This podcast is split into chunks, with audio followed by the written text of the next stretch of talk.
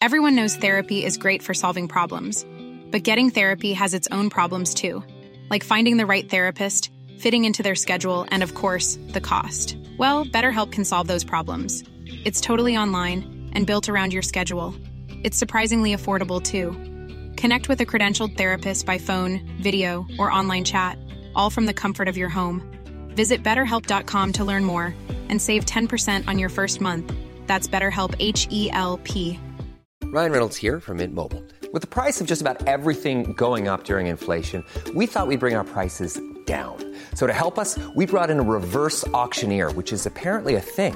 Mint Mobile unlimited premium wireless. Ready to get 30, 30, bit to get 30, bit to get 20, 20, 20, bit to get 20, 20, bit to get 15, 15, 15, 15 just 15 bucks a month. So, Give it a try at mintmobile.com slash switch. $45 upfront for three months plus taxes and fees. Promo rate for new customers for limited time. Unlimited more than 40 gigabytes per month. Slows. Full terms at mintmobile.com.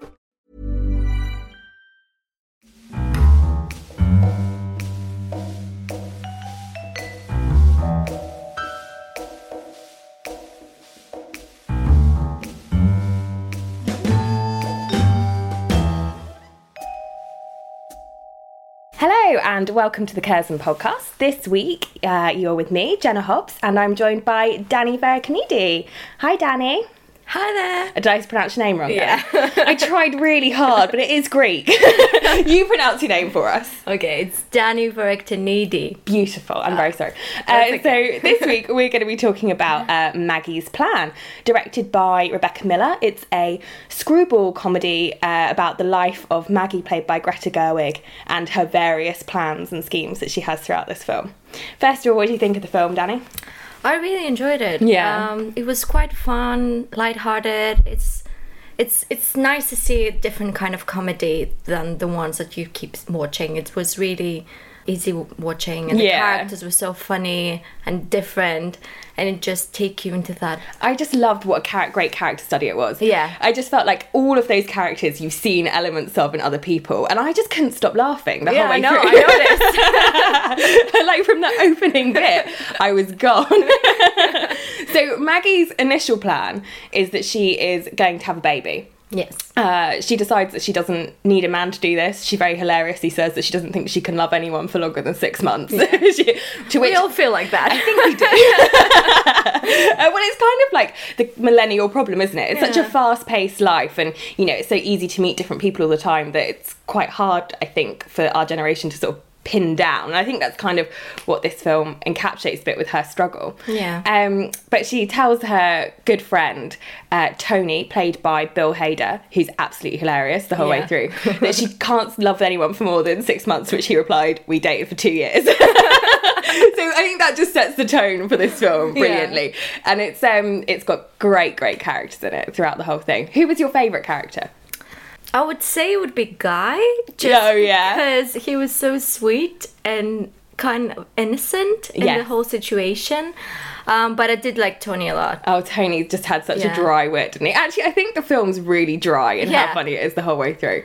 So we should say Guy is so Maggie's going to have a baby. Yeah. She's decided she's having a baby and she doesn't need a man to do it. She's going to have a sperm donor. Yeah. and so Guy, Dani's favorite character, is the sperm donor. Yeah. Or the initial. We think he's the sperm donor. That's what she decides upon. Yeah, he's uh, played by Travis Fimmel. yeah And um, he is a pickle entrepreneur. a pickle entrepreneur. Which hilarious and just totally that hipster Brooklyn vibe in two words. but yeah, he's great.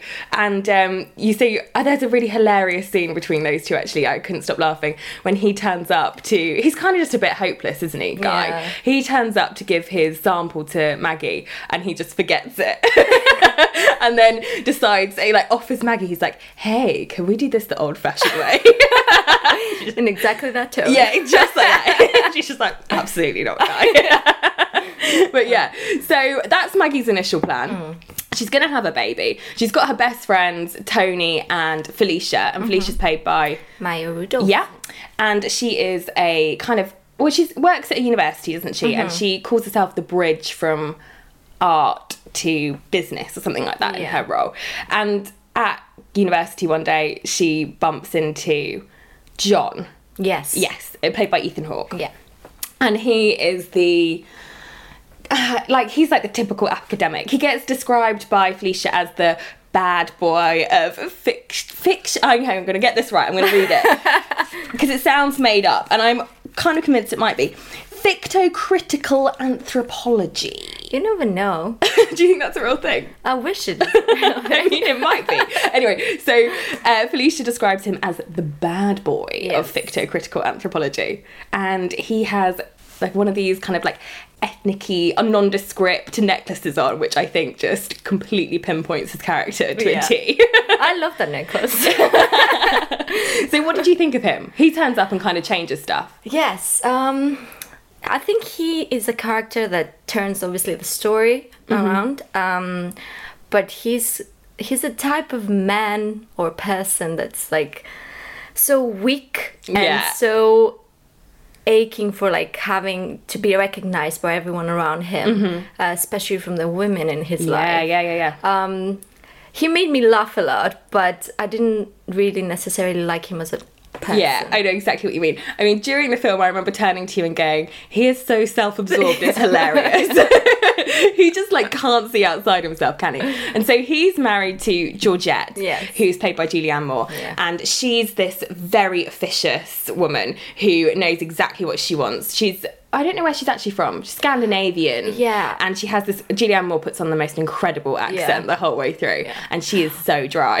you know what I loved about her performance is that her face wouldn't change at all. It was absolutely hilarious. It just looked like she'd had like severe Botox. Yeah. But obviously she hasn't. And all that moved were her like pursed lips through every scene, through every emotion. She was the ultimate ice queen. Yes. and so we see that uh, John and Georgette are in this marriage where Georgette is thriving and becoming more and more celebrated in academia. And John is trying to write a novel and not doing very well at Yes. that and kind of feeling a little bit like he's being left behind in in his marriage and his life. Yeah, he did mention at some point when he was talking to Maggie actually that in their his relationship with his wife Georgette, um, he's the gardener and she's the rose, Oh yes. and that kind of changes obviously with the progress of the film and Yeah. everything. But I thought that was quite a nice description. Definitely. That's a great description. And he just definitely feels like all he does is just nourish her life and Yeah. feels very undervalued. And it's quite interesting that later in the film you basically see that role reversed. Yeah, exactly. Definitely. So we kind of introduced everyone to the main characters Yes. and the main plot. So mm-hmm. the first half of the film focuses on them all getting to know each other. And Maggie, within this, is still planning to have a baby. Mm-hmm. And uh, we see sort of the unraveling of their lives. John's writing this novel, and he kind of begins this emotional affair with Yeah. Maggie. What did you think about about their relationship?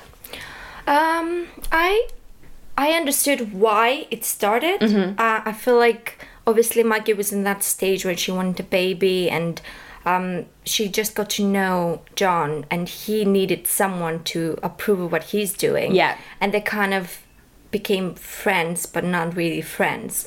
So it did make a bit sense.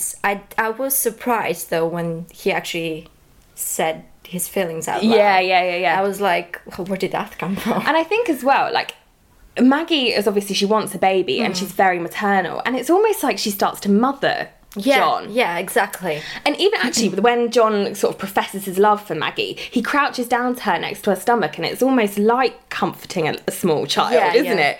And I think you know he's looking for someone to nurture him. She's looking for someone to nurture. Yeah. And and she kind of likes the the fact that he's writing a novel. She's kind of attracted to that. Yeah. And She doesn't realize that the book is about his life. Yes, which is hilarious because it's so obviously about his life. The audience knows that. Yeah, She doesn't. and I think that's one of the hilarious things about this film is the audience is in on so many of the jokes. Actually, like uh, there's a joke really early on where um, Tony says to Maggie, "Oh, I can't believe you're going to use." Um, Guy's sperm. That guy has no sense of personal Yeah. space. And then the next scene, it's not picked up on again, but Guy's just eerily close to Maggie, and it's just hilarious. I think These she little stepped back Yeah, she's like, "Ooh." there's lots of just really fun, fun bits like that the whole way through. Um, just wonderful, wonderful characters. Yeah, Who- definitely. and so you said Guy was your favourite character. Yeah. I think I'm going to go with Georgette as mine. Julianne yeah, Moore's Georgette. I get it. Yeah. Just so funny. I just felt like any time it cut to her, I couldn't stop laughing, Yeah, even yeah. if she wasn't doing anything. yeah. she just she just was in the screen, and you were like, her presence was so yeah, it was big. it was so like magnetic, and I feel like it's not a role. I don't know. I haven't seen her in much comedy. I obviously remember Julianne Moore most recently from Still Alice, which is a totally different film. And did this film remind you of any other films? Uh, yes, actually. Um, quite a few films that Greta Gerwig was in. Uh huh. Um, it reminded me a bit of Frances Ha. Yes. Um, and While We're Young. Mm-hmm. I think it's um, mostly the dialogue and how there's not. The story is not the big part of the film. Yes. It's more the characters and what the, and just talking about life. Yeah. And how it unravels. And I actually really loved that this film would just jump in like halfway Yeah. through conversations. It felt really fast paced because of that. Yeah. It would just be like, oh, this is a bit of the conversation you need, and we'll jump out of it now. Yeah, and it yeah, brought yeah. it along really nicely. I quite like the conversation bit as well, and I think I read an article recently from the Atlantic that was talking about how conversations, basically about films and stuff, how the conversation when you talk with people, Mm-hmm. you form your thoughts whilst the other person is talking. Yes. So you just it's the turn of um, the conversation is so quick, and I think that worked so nicely in this film. Mm-hmm. Yes, definitely. It felt so naturalistic Yeah. because of that. Yeah, and yeah, interesting you mentioned Frances Ha. It reminded me a lot of that too. And I think Greta Gerwig, I don't think she plays the same character every time, but there's kind of like an element of. Uh, she kind of plays like an intellectual who's just slightly a little bit removed from reality. Yeah. And I think she does that again in this film, but it is quite a different character to Frances. Yeah, definitely. But she's kind of like. I think I would say she's the woman that you would go for, for that realistic kind Mm-hmm. of women in her 20s and stuff, uh, if you want the main role to be like that. Yes, yes. But she does bring something different each time in her in each one. Yeah, definitely agree. And what do we think about Maggie? So Maggie is a character. She comes in. She's quite a strong woman with a strong idea that she's going to raise a baby on her own. She Mm-hmm. doesn't need a man. And she kind of talks about how she had that example with her own mother. Yeah. just uh, the two of them growing up. And but she's also quite flawed. Yes. In some respects. Yeah, I think one of her biggest flaws, which they mention a lot, is that she's a control freak. Yes. Yeah. She wants to make everything nice and tidy, and that's what she's trying to do in the film. Mm-hmm. But obviously, as her friend Tony said, that doesn't always work. Like love is messy, life is messy. yeah, just you can't be the good person all Yeah. the time. So she's just so fanatical Yeah. about sewing it all up and Yeah. making it all right for everyone. And then, yeah, Tony just tells her, "You've already done a bad thing." Stop messing it up. and I think that's what's so funny in this film is that all of these characters are so flawed and they make such a mess of it because Yeah. they're all kind of university professors or they work within that field, and it kind of feels like because they've never left the education system, they've never really grown up. Yeah. In fact, I think the most sensible character in the entire film is um, John and Georgette's daughter. Yes, the, end, the very end of the film just turns around and goes, like, "Do any of you have a plan?" so yeah, Maggie's plan changes quite a lot during the film. And who's like, what is the plan? Do you reckon as the film goes on?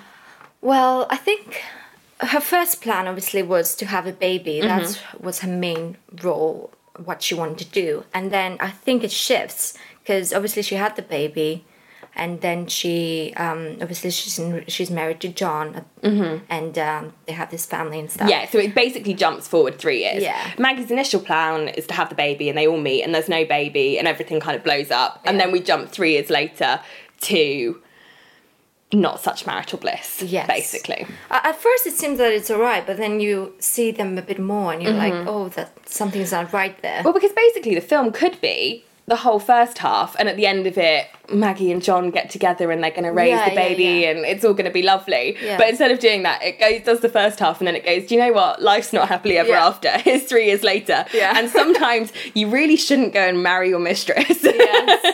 Um, yeah, and after that, I think she just changes her mind. yeah. uh, she realizes that's not what she wants, and she's kind of trying to get uh, John and his ex-wife Georgette back together. Yes. So the plan changes. she just realizes that basically she made a big mistake, doesn't she? Yeah. she wants to rewind and put it right. yes. But yeah, you basically see the roles completely reversed. So it's gone from John being the gardener to Georgette's Rose Yeah. to Maggie being the gardener to John's Rose, except John's still not flourishing. No. And I think the thing is with a, with someone like John is that you can blame all your other circumstances for your lack of productivity or your lack of creative creativity. But yet Maggie is the one paying all the bills. She's the one raising the kids and doing everything and making their life work and letting, you know, sacrificing herself for John all the time. And yet he's still not finished this novel. Yes. He's still not done it. And I think it's quite it's sad in some respects to sort of see this dis- dissolving of a marriage like throughout the second half, but it feels so real, isn't it? That life's Yeah. not a fairy tale. Yeah, exactly. And um, it was um, it was a nice um, moment when Georgette was like, "Oh, I realize I can't live without you." Yeah. but I don't really want to, and things like that. And it was like, um, it's both of them can live without him because he's just Yeah. He's just He's an the absolute extra. man baby, Yeah. isn't he? He just wants all the women to sit there and and just like pander him. his ego. Yeah, basically. absolutely, definitely. So Jake this week um, has an interview with Rebecca Miller, the Okay. director. So we're going to cut to Jake and hear what she's got to say about the film, and then we'll be back and we'll talk about all the spoiler stuff. We are delighted to be joined on the Curzon podcast by Rebecca Miller, director of Maggie's Plan. How are you doing today, Rebecca? I'm great, thank you. Excellent. So we're just coming out of the um, Q and A um, of the first showing of the film at Curzon Soho, and I wanted to start by talking about genre, uh, as it seems now the anti-romantic comedy has become a bit of a genre in itself. Did you approach the film as a subversion to the modern romantic comedy, or did you approach it as a just a traditional rom-com in itself? Um, I, re- you know, I think the subversive elements of it are just natural to the way I approach anything. I, I think that the fact that perhaps the main character is female and mm, rather than the traditionally the perhaps the male is the main character and he involves himself with a younger female or something like that there's a kind of there's various different subversive or or, or uh, reverse elements in this um, but I didn't go about it like that I really just tried to tell a story um, with a lot of twists and turns that reflected the confusion of modern life Okay, and the um, the original text itself isn't published yet. Is that right? So come. Right. The novel that Karen Rinaldi sent me had three chapters in it, or four chapters. I can't remember how many chapters. That were the Maggie chapters, and those chapters had the basic story in it, and it had the situation with Georgette, John, and Maggie in it. And then um, I added the, friends and the pickle men, and I built out the plot. But the basic, the essence of the thing is is in those chapters. And when you got those chapters, was it one of those moments where you just you read a page and then another page and then you've you've accidentally finished it all and you just decide that you've got to make it? Um, yeah, pretty much. I mean, it was very clear to me that it rang a bell and that it was absurd but sort of weirdly plausible, and that I thought I could make it my own. And uh, I worked for a long time on finding a way to personalize Maggie in a way, make her one of my heroines in a way, and her weird blend of intelligence and innocence and. Uh, her plotting along with a kind of bumbling quality were things that were all what I, that sort of where my contribution was to Maggie. The fact that she's a Quaker, that's something that Greta and I came to together. Um, the fact that she also works in academia is something that was not in the in the original novel. So there were a lot of things about Maggie. Georgette really was very close to what was originally in the novel, um, and of course the situation of you know what happens when you realize your husband's perfect for his ex-wife. The title of the film could allude to a number of different plans that Maggie actually has. In your head, is the plan of getting Georgette and John back together? Is that the plan, or do you just see it as an open? Well, I think that the point of the title is that you think you know what the plan is in the first five minutes of the movie. You think, oh, that's the plan. And then you realize, oh, no, no, that's the plan. Oh, no, no, no, no, that's the plan. So, in a way, it could have been Maggie's plans. But, um, but it's, you know, I suppose the essential and most interesting plan is the one of getting them back together. And you mentioned about Maggie being a bit more uh, light-hearted and thinking of herself as a bit more honest. And I think that's something perhaps a bit different to other romantic comedies or uh, films we might see where there's a lot more cynicism to love and romance. And did you did you initially approach it like that? That you wanted this to be a bit more purist and honest? Well, I mean, I think that there's uh, it's complex, you know, like life. You know, there's moments that are. That, that her, she is quite a pure character in the sense that she's very ethically motivated and she wants to live an honest life. And a lot of her so called ethical moves are actually really, for most people, quite um, appalling in terms of you know she breaks up someone's marriage. She then kind of tries to glue everything back together. She's always messing up but there's something about the purity of heart that she goes about with things with that makes you forgive her. But also strangely in retrospect she's sort of right like a lot of the things that she undertook to do were actually correct and she's just completely not orthodox she doesn't do things the normal way yeah, and um, I think it's interesting that the person you feel empathy for it, it changes throughout the film. So, like traditionally, you don't like the person that's having the affair, but then we actually see it from their point of view, and we change, and we think, oh, they're not actually that bad a person. And I think that was a, that was a great shift from what we're used to seeing. Right, and that was very important to me. I mean, those kind of shifts where you change who you're rooting for, to me is, a, is it's important because it's important to be able to have empathy for people that you would normally judge. And there's quite a lot of opportunities to judge people and then change your mind about them in the movie. Like, for example, Georgette, who's Julianne Moore's character, is first. Um, imagine the softest sheets you've ever felt. Now imagine them getting even softer over time. That's what you'll feel with Boll and Branch's organic cotton sheets. In a recent customer survey, 96% replied that Bowl and Branch sheets get softer with every wash. Start getting your best night's sleep in these sheets that get softer and softer for years to come. Try their sheets with a 30-night guarantee. Plus, get 15% off your first order at bollandbranch.com. Code BUTTERY. Exclusions apply. See site for details. I'm Sandra, and I'm just the professional your small business was looking for. But you didn't hire me because you didn't use LinkedIn jobs. LinkedIn has professionals you can't find anywhere else, including those who aren't actively looking for a new job but might be open to the perfect role, like me. In a given month, over 70% of LinkedIn users don't visit other leading job sites. So if you're not looking on LinkedIn, you'll miss out on great candidates like Sandra. Start hiring professionals like a professional. Post your free job on linkedin.com slash people today.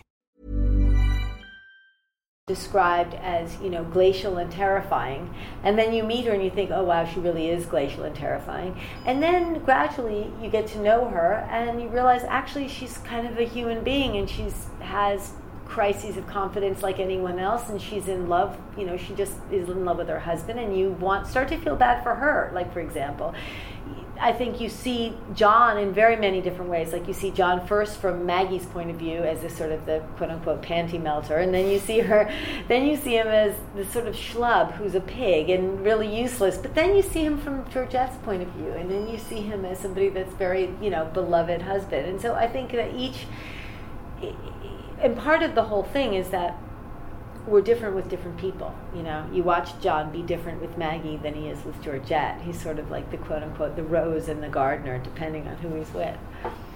And I think you mentioned that it, it changes throughout who whose side we're on. And when John and Georgette get to the um, the snowed in conference, and then it almost becomes their own film, and we're we're straight away rooting for them. Yeah. And you've forgotten about Maggie completely. Right. And that's the great power of film is that you know if you set it up right and you get enough of them so that you care about them a little bit and then you go into this thing and then you're willing to go in you know with them wholeheartedly and it was a risk doing that. And i remember some people reading the screenplay and saying are you sure you want to just suddenly what are you doing? You're suddenly in this 15 minutes where you're just with these two people. Um, it was important to kind of touch back with with maggie to remember that this was her plan at work but i think um, eh, it's it's part of the magic of the thing, and it's also part of saying, look, you know, e- there are of course truly evil pers- people in this world who are doing truly evil things, but most people are just flawed people, and and and that includes all of us, you know. And I think one of the key things of believing these relationships and actually, in the end, rooting for them is the chemistry between the actors and making those relationships seem believable. And you've got that between uh, John and Georgette and Maggie, but then also between the friends there as well. I was wondering if you could talk us through assembling that group of people and making sure that their relationships really were believable on screen. Yeah. Did you have to prepare a lot as a group? Well, I was lucky in that um, Bill Hader and Maya Rudolph were really close friends already, of course, from Saturday Night Live. So when I cast Bill, I said to him, I'm thinking of Maya Rudolph, and he said, Oh, I would so love that. And so Maya was a friend of mine, and I was able to call her, and she was she said sure, and that she would love to do with Bill. So Bill and Maya were a, a, a matching set. They they were great. They were very believable already from the get go as married couple. Then we had, um, you know, I sent it to early on. First thing I did was send it to Julianne, and once I had Julianne, then I sat down with Greta, and I realized she was the perfect person. And Ethan came a little bit later, but Ethan and Julianne had a long-standing friendship. So really, then creating the what was nice was that Julie, um, Greta, and Ethan kind of had to be new friends. They had to be people that didn't know each other, so you could get that spark of of newness there. Um, so it all sort of worked out that uh, a lot of that familiarity that you needed for the married people were already there with some of those relationships. And um, you mentioned a bit of a bombshell in the Q and A that your your husband actually found Travis Fimmel whilst watching Vikings. Yes, very true. Yes, watching Vikings, which was a show he quite enjoyed, um, and he was there watching Vikings. And this was before anyone else was watching Vikings, as far as I know. Because after this, I kept saying to everyone, "Have you watched Vikings?" And they were like, "No." Um, so, but anyway, yes, that's how we found Travis. Yeah. I was watching Warcraft recently, Uh-huh. and I'm there looking at this face and thinking, I know that face. I know that face. That's the Pickle Man. that's the thing. Yeah, I think that's how everyone's going to see him when they watch Warcraft. They're going to Yeah. think that's the Pickle Man. but what what do you see in this ac this action hero that makes you think, yes, that's the man that I want to sell? pickles"? Well, what was great is it sometimes it's great to cast against what you know everyone else is thinking. I mean, the truth is that Travis, at least in the Vikings, did have a kind of almost otherworldly quality about him, something kind of strange, a little bit odd. And he's so gorgeous, but yet he has this oddness to him. And I really needed somebody who was odd enough that, but attractive enough, and that somebody that was attractive enough that uh, ultimately you'd believe she'd want to be with him, maybe, but odd enough that she wouldn't want to be with him in the beginning. And you know, um, and I think we got that with with Travis. I think he really played it right. I'd, I'd just like to mention the um, the costume and locations that you um, put Maggie in. So she she wears these kind of fantastic, bright but pretty conservative uh, costumes, and uh, the houses they always seem to be very cramped and claustrophobic. Where did those ideas come from? Well, we'll start with the houses. Like the, the, the, the apartment that she sublets from a poet is almost exactly a replica of an apartment that I sublet from a poet. Years ago, when I was first in New York, I got an incredibly cheap deal on an apartment um, that was, you know, was the le- uh, a poet had the lease, and he would sublet it to a series of young people who needed a place to stay, but you couldn't move. There were so many books, and so it was exactly that apartment. And I love the fact that there's something both glamorous and kind of extremely confining about this old-fashioned apartment. You know, this girl would be living in, and then. Um, all the, the, the locations, all the living locations are all quite realistic, like the idea of Columbia housing. She's got this great, you know, Georgette has this great house because it's Columbia housing. And then, but when John and Maggie need to move in together and have a baby, they have to move to Queens, which is very realistic, and so on.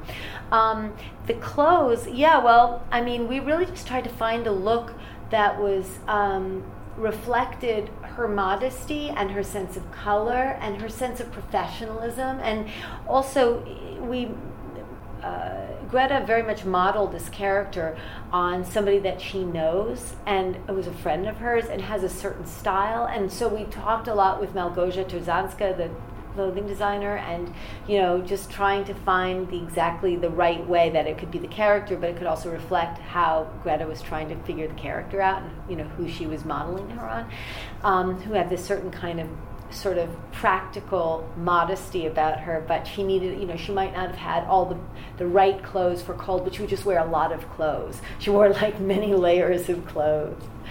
Um, yeah And um, was it a conscious decision to bring in um, Noah Baumbach's DP Sam Levy to pair with Greta, or was that just completely um, well, coincidence? it wasn't. The reason I used Sam really was that um, I Greta talked to me about Sam, and I was looking at a lot of different DPs, and I really I met him, and I really liked how we were able to talk to each other. I'd seen his work in various things, um, including a film by Kelly Reichardt, which I thought was really beautifully shot, and um, and I just really loved his references. So it wasn't really because of that; it was sort of a coincidence, but it ended up being a good experience. And I found it was he's very uh, able to listen to what you want and interpret it and and kind of make it even better, rather than trying to impose, you know, what he's what his idea is. I Mm. mean, he's he's strong, but he listens.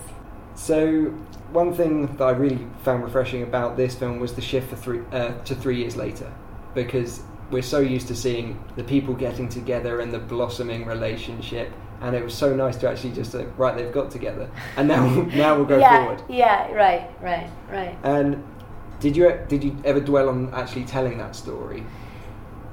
No, I, I, I had that that leap, and I, I have to say, Rachael Horovitz, one of the producers, was so you know she's one of her favorite parts of, of the script was that, and she was really um, very good about not encouraging me to make it more literal. You know, um, I, my instinct was to leave it like that. I've done a lot of playing with time in other movies, and so I tend to do that anyway. And I just, and also just there's something about the way that you were able to do it with light. It's just that's my favorite part about it is the way the light kind of bleeds in, and then suddenly you know you're seeing all this this this. Uh, flare and the lens and then it kind of comes out with her and the child and all that stuff is very sensual and very filmic and it was nice to have an opportunity to do something like that in the film Excellent. And do you think for your next project you'd want to work from an original script, or again looking for something to adapt from? Well, as it happens, I'm writing an original script for the next one, I think, unless I can't work it out, in which case I'll see what happens. But for this, I think I'm going to do my own one next time. Excellent. Well, Rebecca Miller from Maggie's Plan, thanks a lot for joining us on Thank the Curzon you. podcast. Okay, so that was a great interview with Rebecca Miller. She had lots of insight there into the story. So mm. I didn't realise that this is actually based on a novel that she, an unfinished novel that she got the kind of opening chapters to that just had Georgette, John, and Maggie in. Yeah, I didn't know that either. So it's quite interesting to wonder how, if the novel's going to, you know, be completed, how Yeah. it's going to end up differently. Will it be influenced by the film? Yeah, it's quite um, interesting because in the film, obviously, John is writing a novel Yeah, yeah. about his life. So it's based on a novel about Yeah. these people. It's made into a film, and in the film, the people are writing a novel about Yeah. about their life. Lots of layers. That's a great thing about it. yeah, no, it is great. Um, so that was great to hear from her. So we're going to now talk a bit about spoilers. So I don't think there's too much to spoil in this film, really, because it's it is what it is. It's a character study, Yeah. and that's the most fun part of it. Uh, but we are going to spoil a few little bits now. So. Um, If you haven't seen it, yeah, switch off and then come back.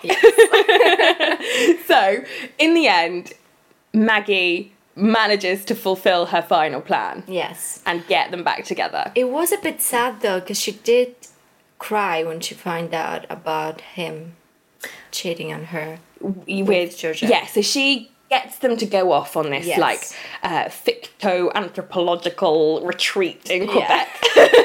Sounds very romantic. Sounds so romantic, and they get snowed in, Oh. and there's lots of hilarious snow metaphors from Julianne Yeah. Moore. The snow is melting, John. like, you know, the whole way through, it's absolutely great. And Julianne Moore does an absolutely stellar job of like academic flirting Yes. with him.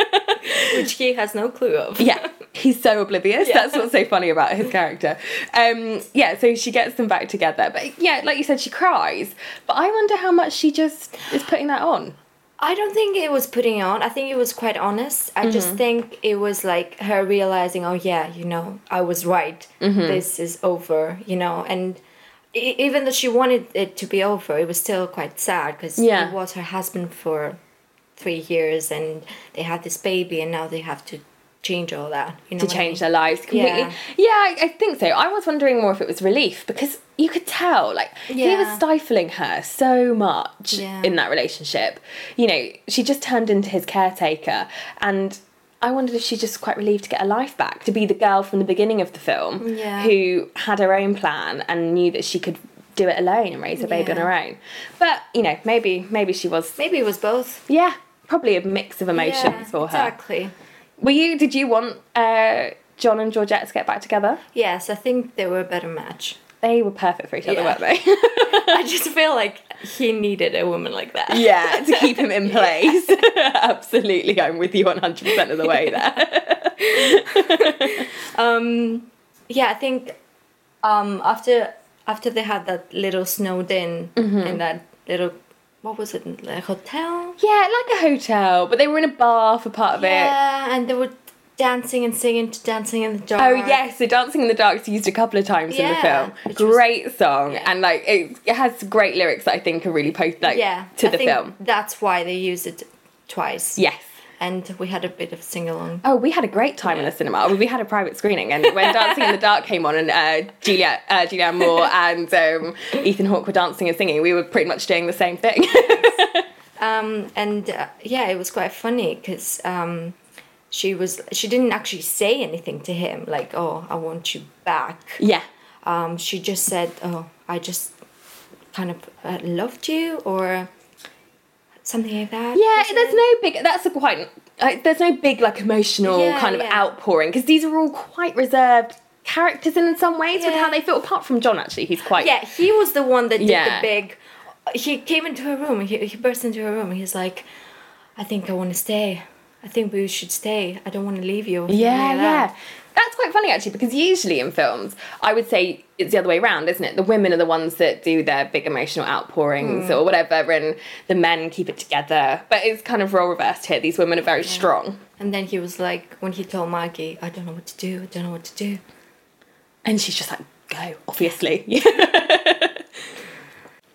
so basically, from then, from the Quebec thing, she, he comes back, he um, tells Maggie what he's, what, well, that he's done it and he needs Maggie to pick up the pieces again, because that's Yeah. all Maggie does in this film.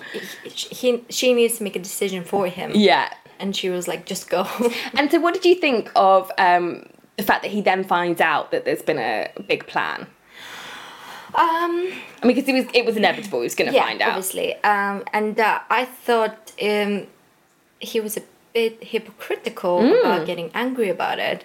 Uh, because obviously he did cheat on her. Yeah. But then I understand he was like um, he I think he felt a bit like a tennis ball. Well, he was like thrown. a pawn in that Yeah. game, wasn't he? Uh, to be fair, I think I would have been a bit annoyed Yeah. if I'd found out that he, you, I'd been like master manipulated into By a situation. women yeah, hundred percent, hundred percent. Yeah, I get you, I get you. Um, but then he got like really upset and just walked out, sold Yeah. his car, bought a motorcycle. Well, I think John is just in constant midlife crisis. It was like he was born to be in a midlife crisis, and the motorcycle's the absolute epitome of I that. like that he was wearing a leather jacket as Oh, well. the attention to detail over stuff like that is so funny actually with like or actually kind of costume plays quite a great Yeah. role i think throughout the whole thing um so julianne moore is always in like furs and like um One like, color. yeah kind of very sleek. scandy Yeah. and then uh, maggie's always in like a hot hodgepodge of cardigans and has that kind of really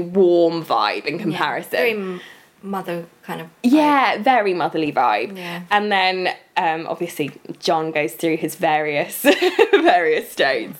Yeah. And then basically he meets up with Georgette Yes. and they are trying to get like an ending to Yeah, I don't think they're necessarily meeting to. Although Maggie says, "Just see each other, and I know Yeah, you'll get back yeah, yeah. together," but they're not necessarily meeting for that. Actually, just briefly, we need to touch on the fact that, that Georgette finally reads his book. That's Oh, all about. that's all about um, what has has gone on for the past sort of five years, I suppose, in his life, Mm. and she burns it. Yes, she did. it was And great. she brings him the ashes. Yeah, she's like, oh, I've come to deliver your book. Just a sack of ash. Absolutely brilliant. Hmm. So funny. And I love as well that he tries to get really upset about it. And she's like, oh, shut up, you've got loads of copies. but it's more just the kind of symbol of it. It's like, that's what I think of that. Yeah. Actually, yeah. It was not great. Super strong move. And actually, again, at the end of that scene, she just tells him, Yeah. X, Y, Z, this is what you should do with your novel. And go. as soon as he hears that, he's like, okay, let's get back together. He just needs her, doesn't Yeah. he? He needs Georgette. Well, he needs a woman to kind of nurture him, but Maggie's not. Maggie's too indulgent to him, Yeah. isn't she? She indulges him in this wanting to write this novel, and that's kind of why he goes to her.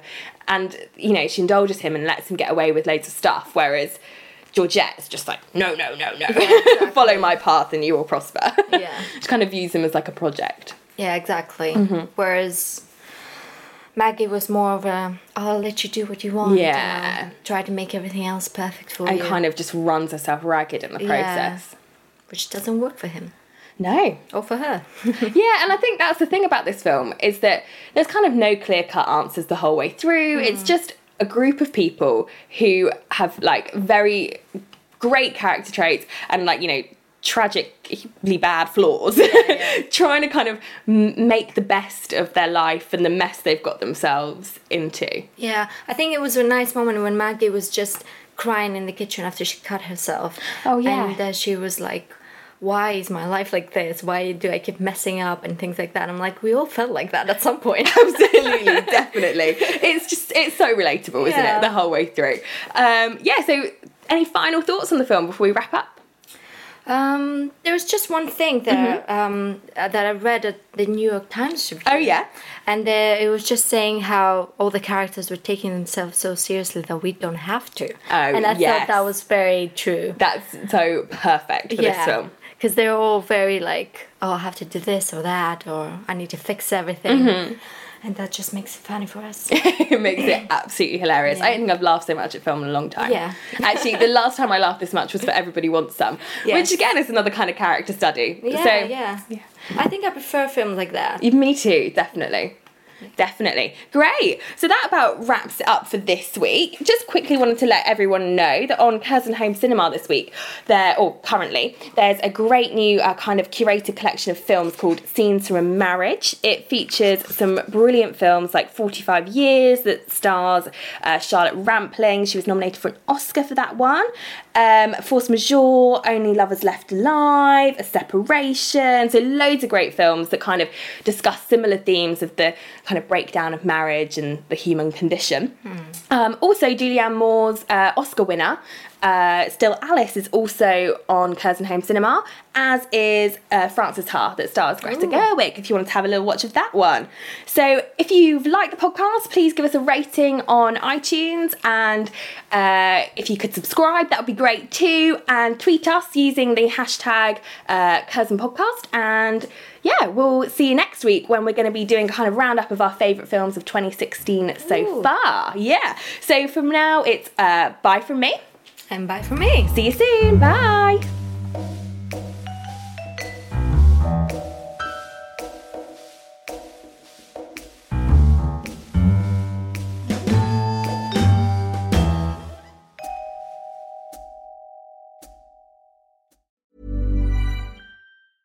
Even when we're on a budget, we still deserve nice things. Quince is a place to scoop up stunning high-end goods for 50 to 80% less than similar brands. They have buttery soft cashmere sweaters starting at $50, luxurious Italian leather bags, and so much more. Plus, Quince only works with factories that use safe, ethical, and responsible manufacturing. Get the high-end goods you'll love without the high price tag with Quince. Go to quince.com slash style for free shipping and 365-day returns. Planning for your next trip? Elevate your travel style with Quince. Quince has all the jet-setting essentials you'll want for your next getaway, like European linen, premium luggage options, buttery soft Italian leather bags, and so much more. And is all priced at 50 to 80% less than similar brands. Plus, Quince only works with factories that use safe and ethical manufacturing practices. Pack your bags with high-quality essentials you'll be wearing for vacations to come with Quince. Go to quince.com slash pack for free shipping and 365-day returns.